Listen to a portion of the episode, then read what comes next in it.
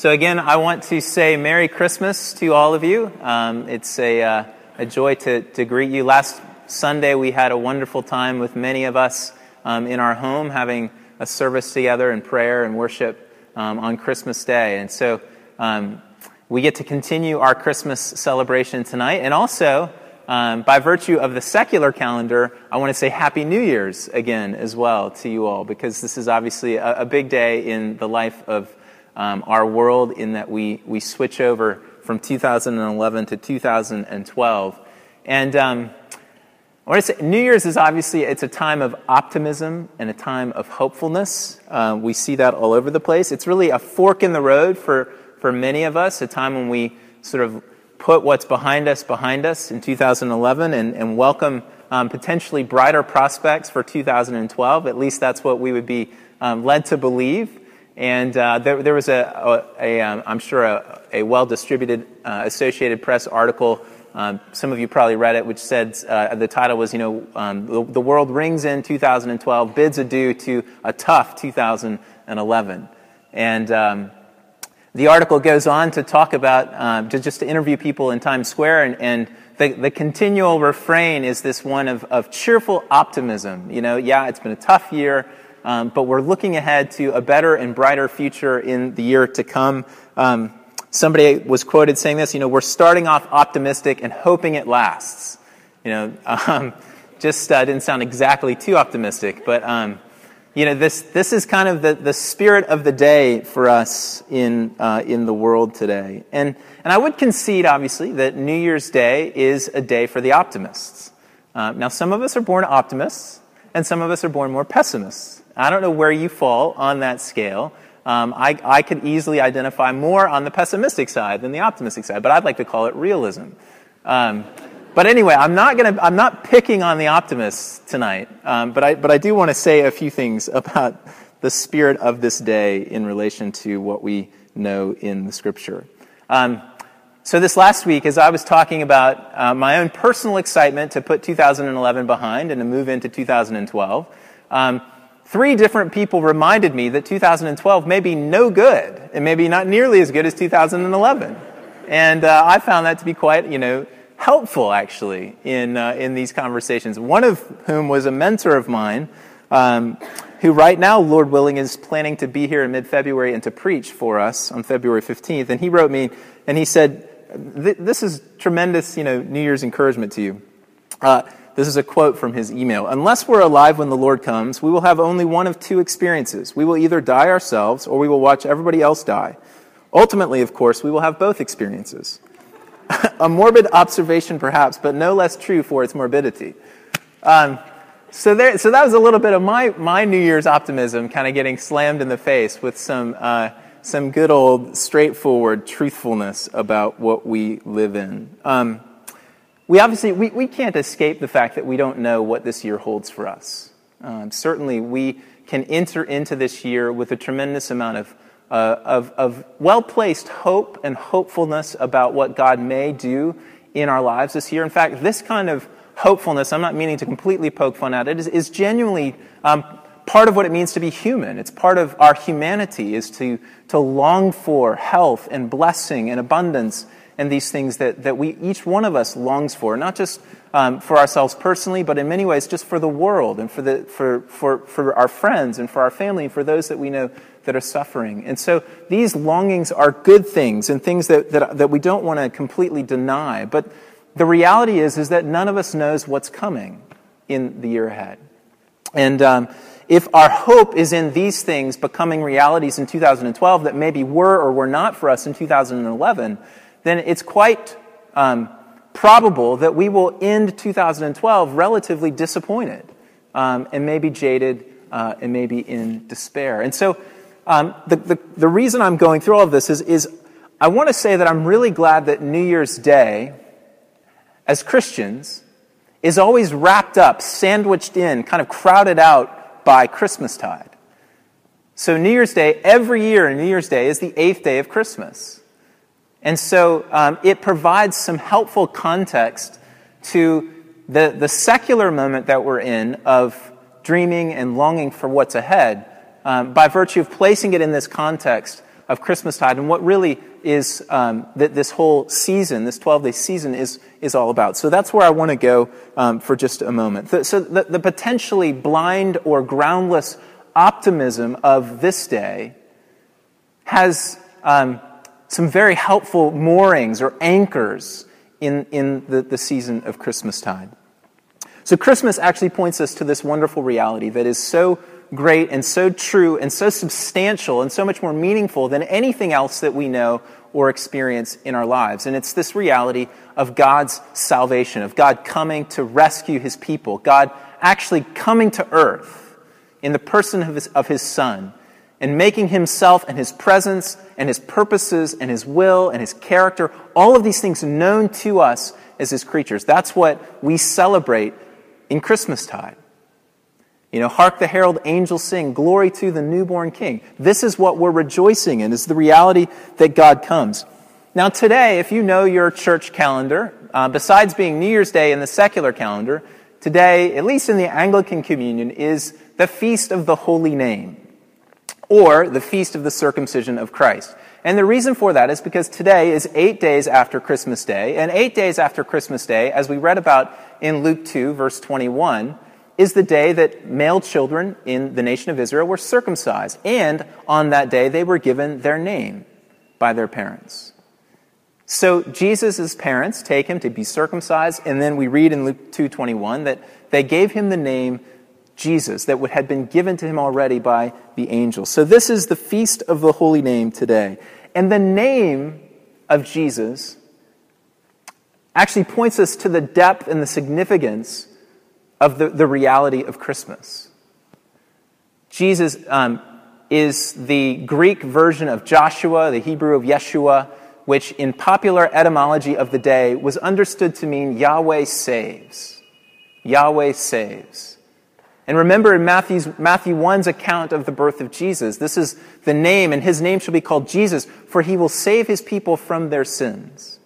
That's what we read in Matthew 1. So the feast of the holy name reminds us of Jesus. Jesus reminds us of the reality that Yahweh saves, that God has come to save, which points us just to the central core insight and truth of Christmastide, which is that God is a God of salvation who rescues his people a God who rescues his people and who saves his people from their sins, from their waywardness, their, our, us going our own way, you know, us being like dumb little sheep who do their own thing and run into barbed wire all the time. And God comes and rescues and saves us. And that's the glory and the joy of this Christmas season for us. Galatians 4, which we read from tonight, Paul presses this point home about the reality of God's salvation with a tremendous amount of Exodus imagery. I want to read three verses out of Galatians 4 again. But when the fullness of time had come, God sent forth his Son, born of a woman, born under the law, to redeem those who were under the law, so that we might receive adoption as sons. And because you are sons, God has sent the Spirit of his Son into our hearts, crying, Abba, Father. So you are no longer a slave, but a son. And if a son, than an heir through God. This is, in short, this is the, the, the retelling of the, the great narrative of, uh, of the Exodus, when the people of God were in slavery under a foreign king, Pharaoh, under Egypt, and God sent forth not his son, but he sent forth Moses, right? And he sent Moses to go and to rescue the people. And the people were brought out, they were rescued, they were saved from their foreign oppression by virtue of Passover, the sacrifice of a lamb, and also by virtue of the sacrifice of the firstborn son of the Egyptians, Pharaoh's own son. And it was that shedding of blood that led to the final breaking of Pharaoh's hardened will and heart that brought the people of God out of bondage, then into the wilderness, 40 days later to receive the law on Sinai which would become a guidebook for them of how to live as they were pursuing their destination of the promised land and how to live once they got there as well. Paul's retelling that story in Galatians 4 in saying that actually, when the time had fully come, what God did was he, he actually sent forth his son, Jesus, not Moses, to come and, and to rescue you. And the blood that was shed The, the, the, the, the new image of Passover was his own blood. Glory to the newborn king who wasn't born to live and to rule and to reign in the way that we would expect a king to live and to rule and to reign, at least not yet, but was born to pour out, to take the lower place, as we read in Philippians 2, the, the, to, to, uh, to take on the form of a servant, to become obedient even unto death, to, to pour out his life for us. This is how he came. 40 days later, he, well, he was resurrected three days later. 10 days later, he ascended and 40 days later, so instead of God sending forth the law, then God sends forth the Spirit of his Son. Verse 6 Into your hearts, crying, Abba, Father. So that, like the Israelites of old, you now today, as he's writing this letter to the Galatian Christians um, who, were, who were Gentiles, not Jews, but they were Gentile Christians, he says, Now you are no longer a slave, but a son. And if you're a son, then you're also an heir. God sent forth his spirit now, not the law, to guide you and direct you as he leads you on this way to the promised land, to this future inheritance of all of creation being made new and you having a part to play in that. This is the story that Paul is retelling in Galatians 4 that we're listening to again here tonight. And it's the story of God's self revelation. It's actually a Trinitarian account. God sent forth his Son, and then God sent forth the Spirit of his Son. This may be the earliest letter that we have, the earliest writing that we have from the early church. And there it's pointing to the reality of God, Father, Son, and Holy Spirit, the, the self revelation of God working in the world for our rescue and for our redemption. Now, movies like Lord of the Rings, I know the Hobbit trailer has come out. I've seen it already, even though the movie's not coming out for a year. I think that's almost obscene that we've got a trailer a year before the movie. But nonetheless, I did watch it. And, uh, you know, these kinds of movies have um, these great battle scenes. And I, I'm thinking back to the Lord of the Rings when there are these, these kind of gigantic creatures that are kind of traipsing through the wilderness and then these tiny little, you know, people or dwarfs or elves trying to come up and do damage to them.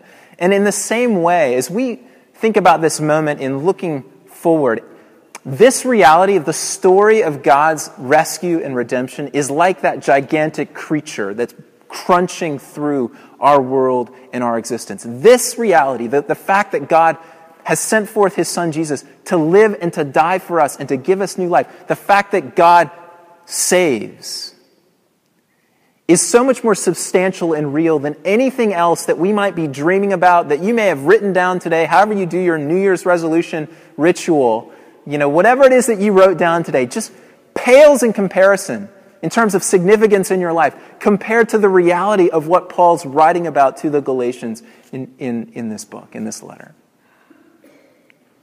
That reality is the one to be reckoned with, to shape us to define us and to move us forward. So 2012 is upon us. We are, in many ways, at a fork in the road.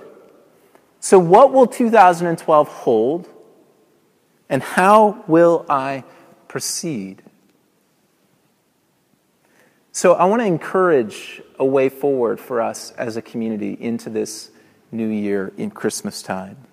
That instead of gazing ahead with a potentially rootless optimism, or maybe an optimism that's only rooted in the substantialness of my own power and my own will. Maybe my resolutions are rooted in that. Or just maybe in the winds of fortune. So that's one way of proceeding. But, but, but to proceed instead in the light of Christmas, of Jesus, Yahweh saves, of this reality of salvation, of adoption by the Holy Spirit into the family of God, made new as sons and daughters of the living God, with true hope and true joy. Yes, indeed, we are uncertain about the intermediate. So I don't know what's going to happen tomorrow. and I don't know what's going to happen in June, and I don't know what's going to happen in November. And I don't know what's going to happen in 2014 or 2018. I just don't know. I can't know. And neither do you. So we're uncertain about the intermediate. But we are absolutely, fundamentally certain about the ultimate, which Jesus coming into the world assures us about. that God rescues, God reigns, and that God will reign forever. And we with him as his children and as heirs of the world. And so, assured of this reality that Christmastide points us to, then I say let's proceed into this year by giving to God our resolutions. And maybe they're really good resolutions. And I pray that God gives you the grace to keep those resolutions for this year. Our hopes, what it is that comes to our minds that we're hoping for in this year, our fears, our, our anxieties. Let's give them over to this one. His love and his faithfulness are our anchors in this life. He himself is our hope and, and our goal. Ultimately, we're pursuing nothing else but him. And yieldedness and faithfulness to him, this is why I say let's, let's surrender these things over to him, are the means, our means, by which we proceed. So his love and faithfulness is our anchors. Him as our goal, and faithfulness and yieldedness as our means. Let's proceed into this year in that way, in the light of the salvation that God has brought in Christmas. Amen?